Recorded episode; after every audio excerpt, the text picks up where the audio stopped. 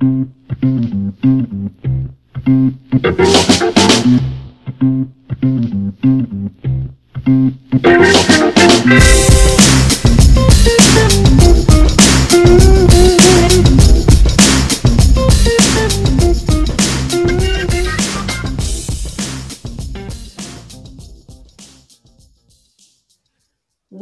to another episode of iBuzz, the Animal Care and Welfare podcast by Animal Concepts and the Practical Animal Welfare Science Platform.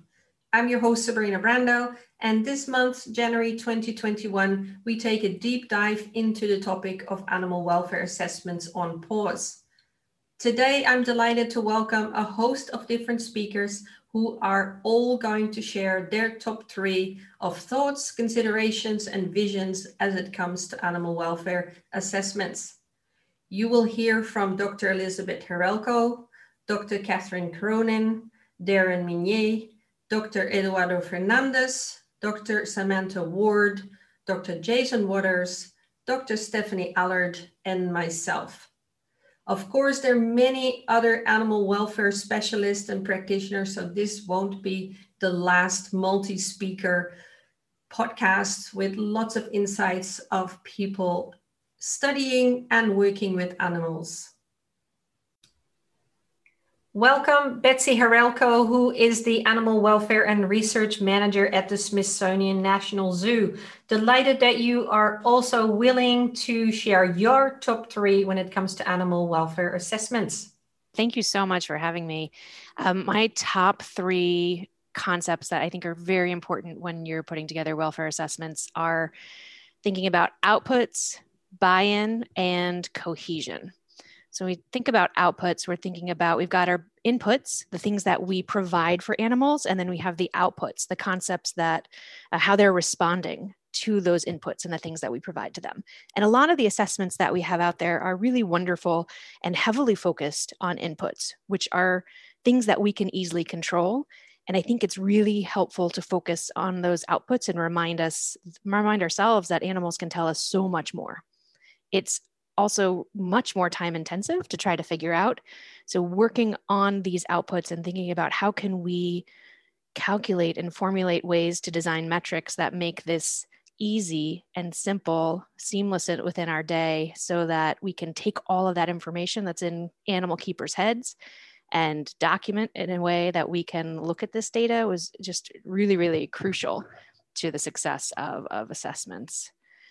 For buy-in, figuring out what those outputs are that are important is key to, to the success of, of the metrics that we use. So buy-in from all stakeholders is crucial to this success. So every stakeholder needs to be able to participate in the process. And that might just be discussions beforehand or just preparing what those definitions are, especially. So if we think about, we have different categories of what we're going to measure. If we focus on the outputs and then we have a team who's going to define them, they need to be on board and accepting with what those definitions are. They're the ones who are doing this every single day and have all of this information in their heads, meeting together, having an opportunity to agree upon what those definitions are is where the magic of all of this happens and where it comes together. What is normal for a lion? What's normal at a certain age? And taking things that is kind of the art of keeping and trying to transition that into how we really define it and share and communicate in a way that makes sense to everyone. All stakeholders, I also want to talk about this buy-in in terms of from the top to the bottom, from the bottom to the top, from the left to the right, all the sides, everyone is important in this. And so making sure that folks have a chance to feel that their input is valued is a cultural aspect of welfare assessments that's really important to make sure everyone understands how important they are. Uh, meeting with all of these folks to make it happen is so labor intensive, but I think is just such a huge part of making it valuable and valued in the long run. And with that buy-in, when you're meeting with all those stakeholders, it ties into this third concept that I like to think about in cohesion. we don't want to just do this to tick a box. We want to make it work for you, for all of the stakeholders. So can these assessments tie into other things that you do? How can you help avoid overlap in the things that you're documenting? We know that keepers fill out surveys all the time.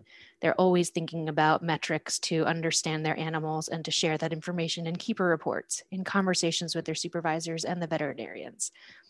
How can we make sure that we're not just ticking the box, we're not giving extra busy work, that it's actually something of value? And how can we use this information in a longitudinal form?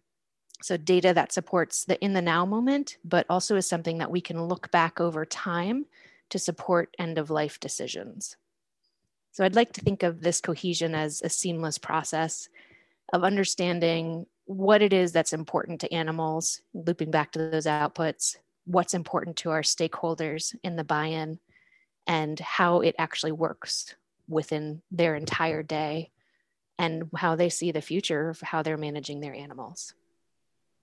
Wonderful. Thank you so much, Doctor Herrelko, for sharing your top three of animal welfare assessments. Great. Thank you so much.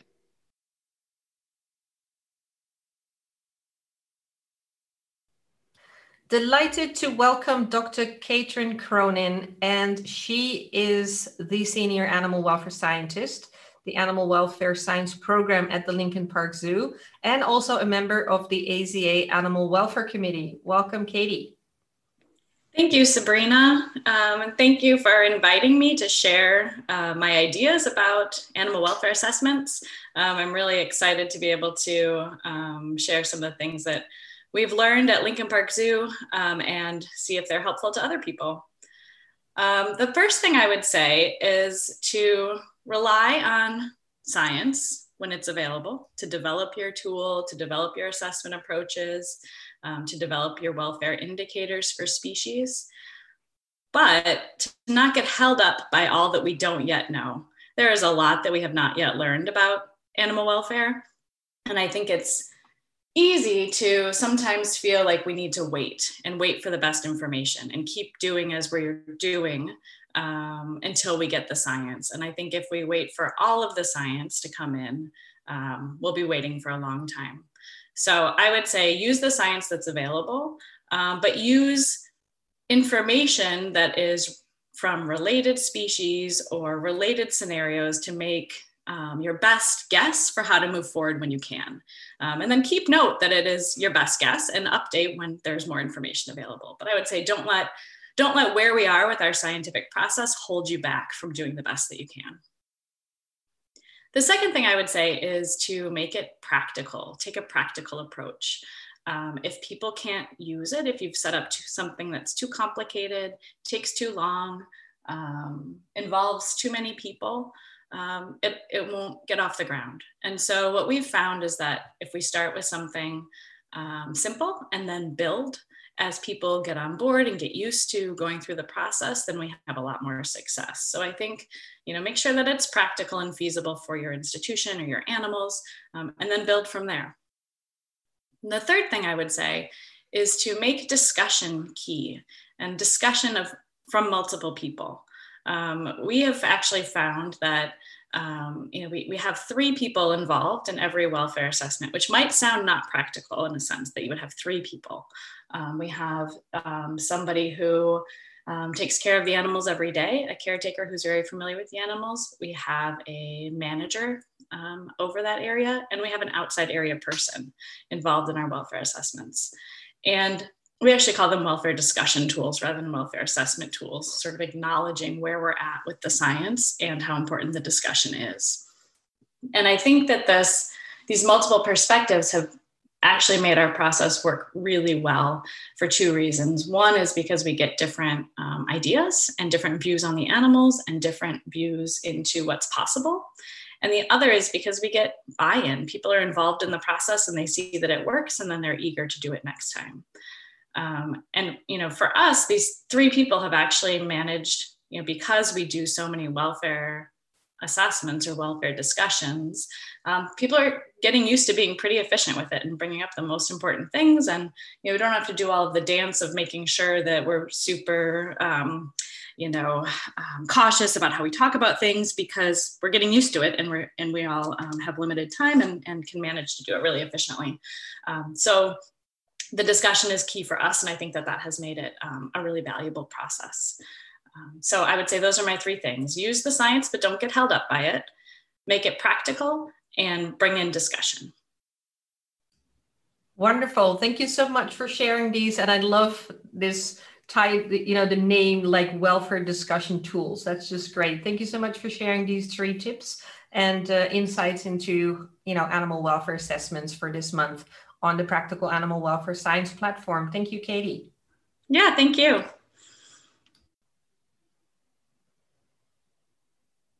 Welcome, Doctor Eduardo Fernandez, Senior Lecturer in Animal Behavior, Welfare and Ethics at the School of Animal and Veterinary Science at the University of Adelaide.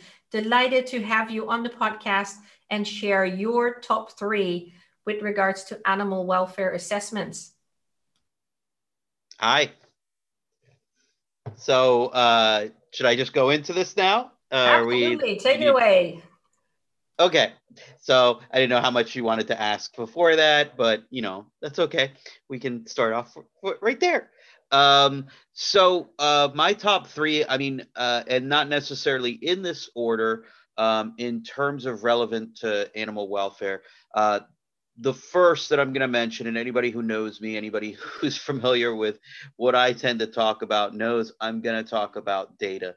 Um, so data is absolutely critical for any type of measurement, uh, uh, well, for, for any assessment of welfare. Um, without uh, the use of data, we don't know uh, what effect enrichment necessarily has. We don't know effect what, uh, uh, if there are welfare-related improvements because of, uh, as a result of husbandry or any other training procedures, uh, data allows us to assess that. But equally important is also how you collect data, because now we can talk about, uh, are we using ethograms? What type of measurement system are we using with those ethograms? Is it continuous? Is it discontinuous? If it's discontinuous, there are some methods that are better than others. Um, so I generally avoid any type of interval sampling because uh, the, the studies out there, and in fact, we have a paper under review right now that shows that interval sampling is inferior to some type of pinpoint sampling um, for uh, all, for pretty much across the board for behavioral measurement. Um, and then also what you're doing other, uh, there may be other things you're measuring, not just behavior, but physiological measures at, um, so heart rate, um, something in relation to court levels um, that may indicate stress, um, and also what other things behaviorally you're measuring other than uh, uh, through ethograms. So are you using any type of discrete trial recording, um, behavioral uh, variability? Uh, there's a, a, a recent paper out about the use of uh, behavioral diversity um, that covers all the, you know, the nine or ten different metrics used to measure uh, behavioral diversity. Um, James Brereton and I have a paper under review uh, that uh, on the use of enclosure variability and doing some direct comparisons there. So there's another measure as well. So there's a ton of stuff that can be done to measure uh, uh, animal welfare accurately, um, successfully, and that's really important. Uh, so there's my big data spiel. So other than that, um, the two other really key, I'm going to mention both of these, and then I'll go into both in detail. The two other important uh, measures, I, I think, or, or the two other aspects of animal welfare that are uh, important to take into consideration are the, they both are related to the, to the organism, to the, the, the animal you're working with in front of you. So, and they happen to do deal with the species and the individual. So both of those are equally important, is the species and the individual. So we're talking about really the phylogeny and ontogeny of the organism, both. Um, and I think it's equally important. So in talking about the species, uh, I, I think it's easy for people um, to get wrapped up in, in just focusing on individual behavior or individ what the or what that individual is doing, and forget that we need to keep in mind what the natural history is of the species we're dealing with. Um, so this is, for instance, when we're talking about big cats, any cats actually for, for that matter, it's very, uh, it, it's easy to focus instead on something like, well, we need to get them more active, or we need to get them to, uh, to be more uh, uh, active in some way, to, to engage in more behaviors, different behaviors, et cetera, at this time of day, et cetera. Um, and it's very easy to focus on that and negate the fact that, well, we may be dealing with a, a species, and across all the felids, many of them, uh, most of them are spending most of their day, they're supposed to be spending most of their day sleeping. So we need to take that into account for their welfare above and beyond everything else.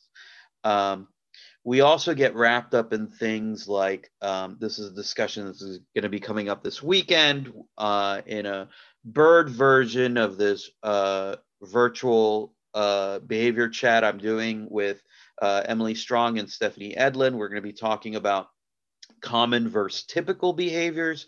And I think it's often easy for people to say, oh, that's, you know, this is, this is just what my, what, what this animal does. This is just what we expect. And, uh, and so to say, yeah, yeah, yeah, well, all dogs do a bunch of, of tail chasing. They all do that. All dogs spend a lot of time barking, but is that common across the dogs, or is that typical for dogs? So there is a difference to say, well, we have a, a level of acceptable stereotypic activity that we expect out of bears because this is just what they do in captivity. But should they be doing that? So just because it's common doesn't mean it's typical. So, and all these things have to have the, the frame of reference of the species. So there's that. Um, and then the, uh, the, the third point, and equally as important as the other two, is the individual, because I think it's very easy with respect to welfare to lose sight of the learning history and uh, of the particulars of any one individual, um, any organism uh, that uh, is extremely relevant.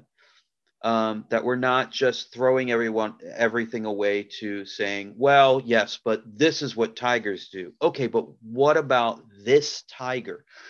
And this is where, um, of course, the importance of, of applied behavior analysis comes into play. This is the uh, really what applied behavior analysis does particularly well, is the use of things like within subject methodology to be able to understand uh, with continuous data what is happening uh, at any point in time for that organism. Um, so that importance to be able to uh, focus on clinical evidence, we can call it clinical evidence at this, I, I generally tend to call it applied relevant data. So stuff that is about what that organism is doing and how we've effectively changed it.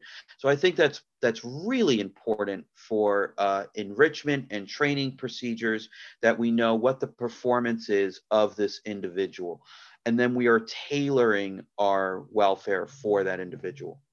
Um, and, and again, like I said, this is, uh, I, you know, I am a behavior analyst among many other things. And this is, this is uh, part of my biggest uh, training history myself, is in focusing on behavior analytic aspects of welfare and uh, the behavior of individuals. Um, at some level, this is uh, behavior analysis talks about more than just the individual, but it's really important that we attend to uh, specifics about the individual as well when we're talking about welfare. So that's my three. Wonderful. Thank you so much, Eddie, for sharing these. And for those of you listening and wondering, because this podcast is going to be in the future, and if you're like, oh, what was that behavioral behavior chat, the virtual behavior chat, uh, bird edition that Eddie was mentioning, it, you will probably be able to find it on YouTube, and it was broadcasted um, out on the twenty-third of January in twenty twenty-one. Okay, thanks so much, Eddie, and looking forward to hearing from you again in another episode or online on the PAWS platform. Yeah, perfect. Great. Thanks.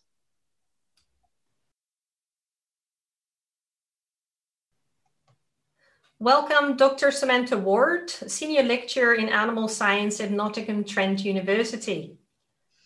Thank you very much for having me. Absolutely. Delighted and very much looking forward to your top three regarding animal welfare assessments.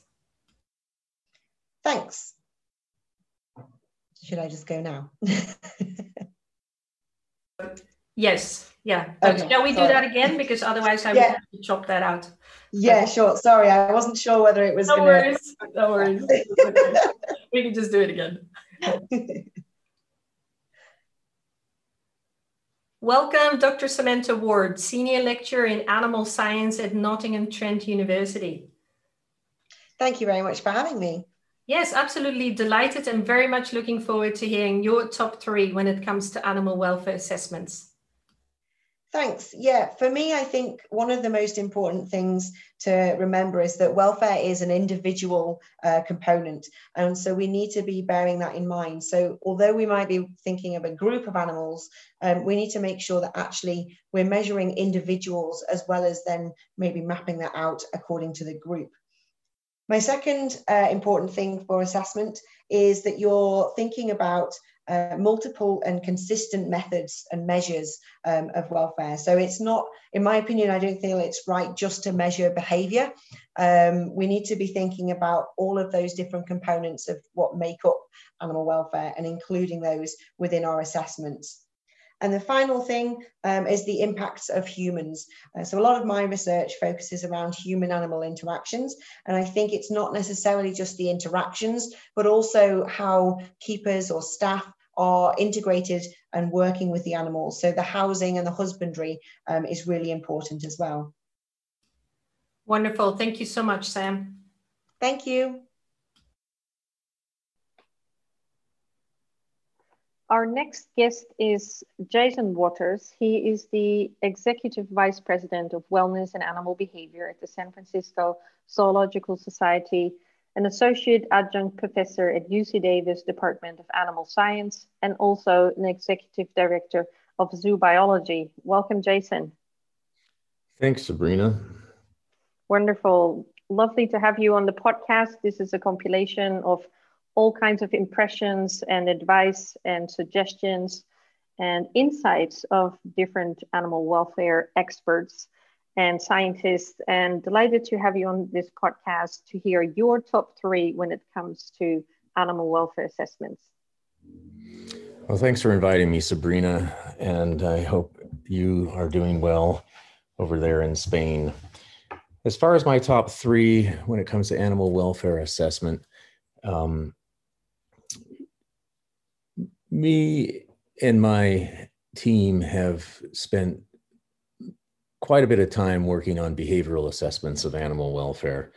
Um, in part, that's because that's the expertise that we have, and also because we uh, we are driven to sort of help to develop tools that other people might be able to use. And we recognize that behavior is something that anybody can observe, not necessarily anybody can interpret. We, we do need to have expert interpretations of behavior, but we can collect behavioral data without any special tools or special laboratories and that sort of thing. So we've really focused on trying to develop tools that maybe we could pass around to other people in zoos and aquariums that may or may not have uh, physiology labs or other types of laboratories that they might use to assess animal welfare. One of the things that we um, that we also feel is important with using animal behavior is that um, sort of the next thing, I guess, number two, input. Inputs are not welfare. Um, certainly we have to understand the things that we are putting in and providing for animals so that we can understand how we might make some modifications if the outcomes, the outputs don't reflect what we would like to see in terms of positive animal welfare. So it's important for people to realize that just because you're providing the things that should give good animal welfare doesn't necessarily ensure that you have given good animal welfare. You actually have to ask the animals. Um, another thing that we feel is um, really important to understand is that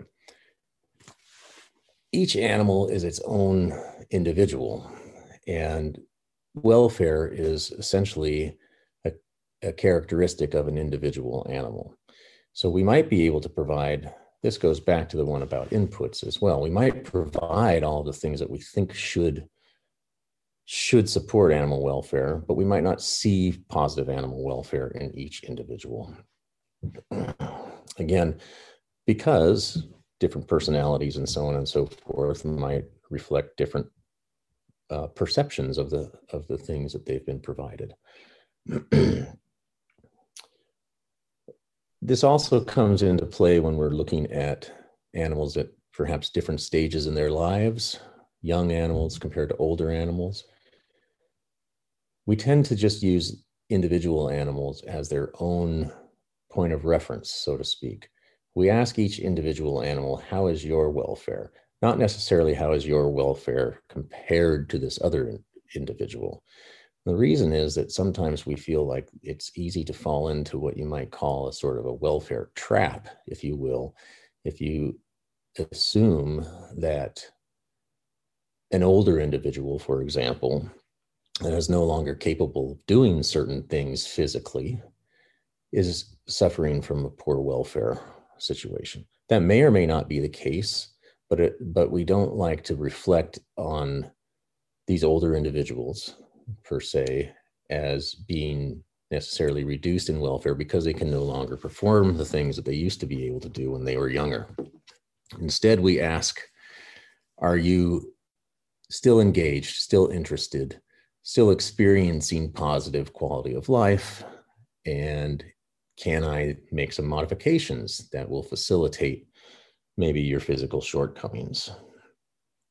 And I think one of the other things to really, when using behavioral assessments of welfare, I think one of the other really key aspects is to understand the context. Don't just record behavior, record what else is going on at the time. Understand what's happening. How is the animal responding to its current moment? What do we expect that current moment to generate in terms of optimistic or pessimistic responses in individuals? We often ask animal caretakers to reflect on animal welfare, and that's a very important thing to do. We also ask um, animals to do things when they're around their caretakers. Their caretakers tend to drive behaviors, and oftentimes those are behaviors that might be referred to as sort of optimistic behaviors because their caretakers, animal caretakers, often provide really great things, positive things for the animals. So understanding the context in which the observations are made may also help us to understand a way to interpret what we're seeing. So I guess those are my top three things. Wonderful. Thanks so much, Jason. So the importance of looking at what your expertise is, how you can best develop that and serve the broader community. The difference between obviously recognizing what is care and what is the experience of the animal, the well-being of the animal, the welfare, and the importance of focusing on the individual. And I'm delighted that you and I are working on, you know, you already mentioned older animals. So you and I are working on on a book chapter related to that, on a book that's coming out later this year in caring for elderly animals. So really wonderful examples. And thank you so much for coming onto the podcast, Jason. All right. Thanks for having me, Sabrina.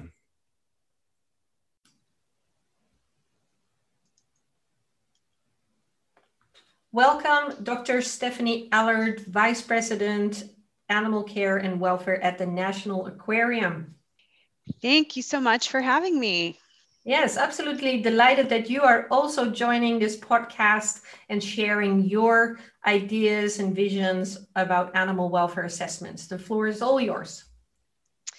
Great. So Uh, as many of us are doing, I am spending a lot of time thinking about welfare assessments and how to best try to understand the experiences that the animals in our care have so that we can set them up for success uh, and ensure that they are thriving um, as much of the time as possible. And there are a number of different areas that I think are perhaps ones that we need to continue to explore um, about sort of the process of welfare assessments.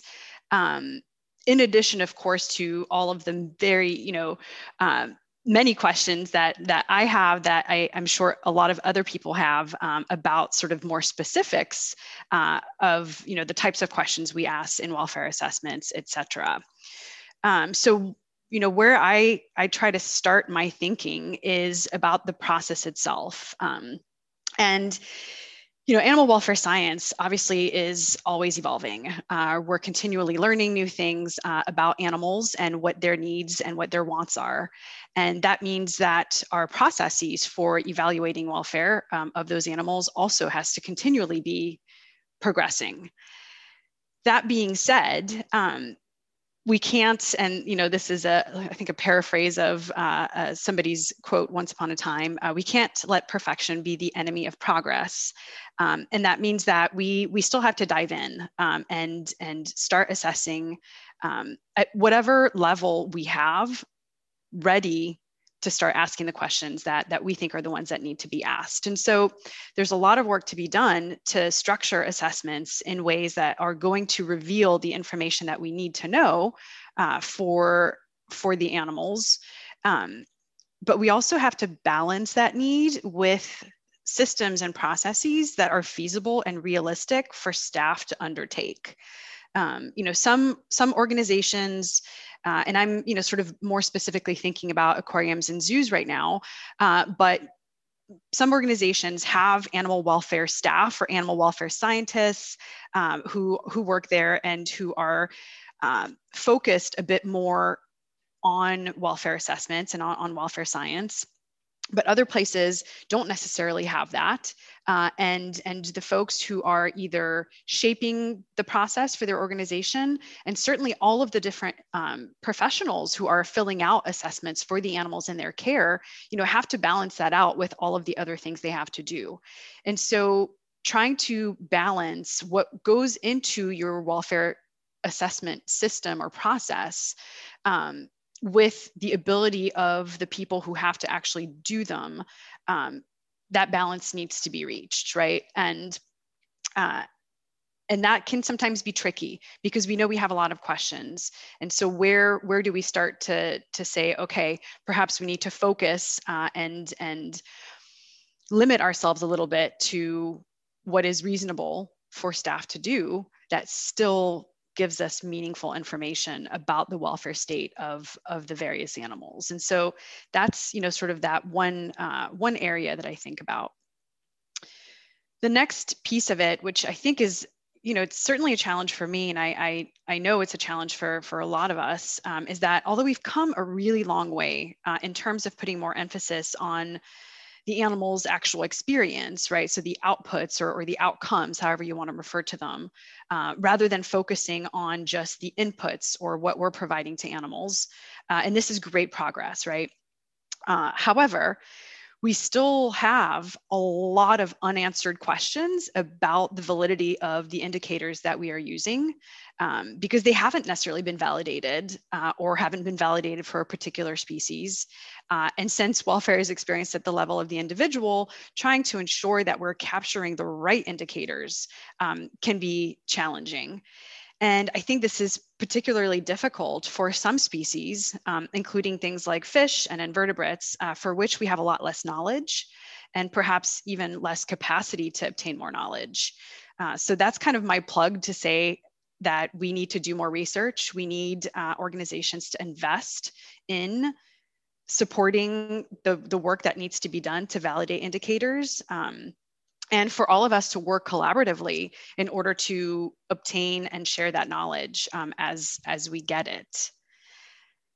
And then the last piece that I try to emphasize when it comes to welfare assessments is, is to me sometimes the, the most critical part, which is what happens after you do a welfare assessment. And that's the discussion that should come out of a welfare assessment, um, the, the review of it, the discussion of it, um, so that there's an understanding uh, from all of the people involved uh, about what that animals or, or, or group of animals, depending on how you're doing your assessments, uh, how they're doing, what it means in terms of their welfare, right? And then what steps do you need to take? Um, should there be changes that need to be made uh, in order to uh, to move the sort of the needle uh, towards the great welfare side of things, uh, if if there if there is something that needs to be addressed. And I think sometimes we're so wrapped up in making sure we have a welfare assessment tool um, that we don't always get to the to the piece where, okay, now what? Uh, you know, we're we're We're thrilled that we've gotten the assessments done, but you know, are we truly using the data that comes out of that, the results from those assessments, in a meaningful way that actually enhances the welfare of the animals? And so uh, to me, that, that discussion piece uh, is, is super critical. Uh, and you know, part of it is ensuring that we are aligned in the words that we're using and the definitions of, uh, of things, so that we're all speaking the same language when we're having those discussions. We're all, uh, we're all open to that, um, and that we are uh, looking at it from each other's perspectives. Uh, that allows, I think, for more, a more comprehensive review of what an animal's experience is. So I think that is where I leave it. Um, you know, I, I'm always, as I said, you know, trying to think about this, and, and right now trying to focus on these big picture segments of the processes we're using to evaluate welfare, because ultimately, um, as we start to know more and, uh, and we get better at doing what it is that we do, um, the animals are always going to benefit from that. So I think that's it. Thank you so much. Wonderful. Thank you so much, Stephanie.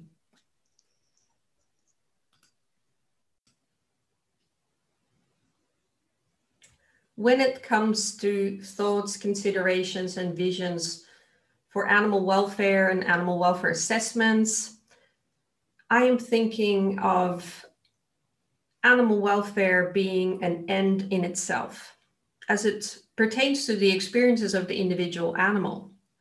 And while we have a lot of other goals, such as conservation, education, engagement, and research, these are not greater goals, as we often name them.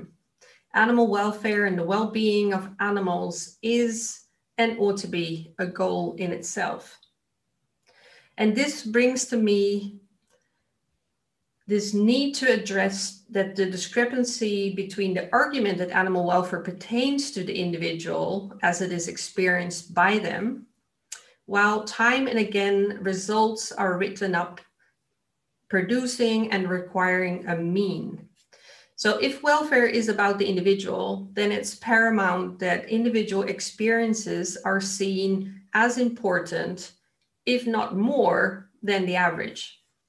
And while discussions on what falls within the norm, in other words, what is to be expected for a given species, should also be a start of our understanding what the needs of a species might be, when we are trying to understand the individuals, it will be key to put back the I into the individual and recognize why animal welfare needs to also be the study of one.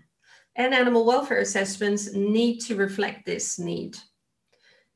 Of course, including preferences and personality, like we discussed with Professor Hannah Buchanan-Smith in the iBuzz podcast number twenty-seven.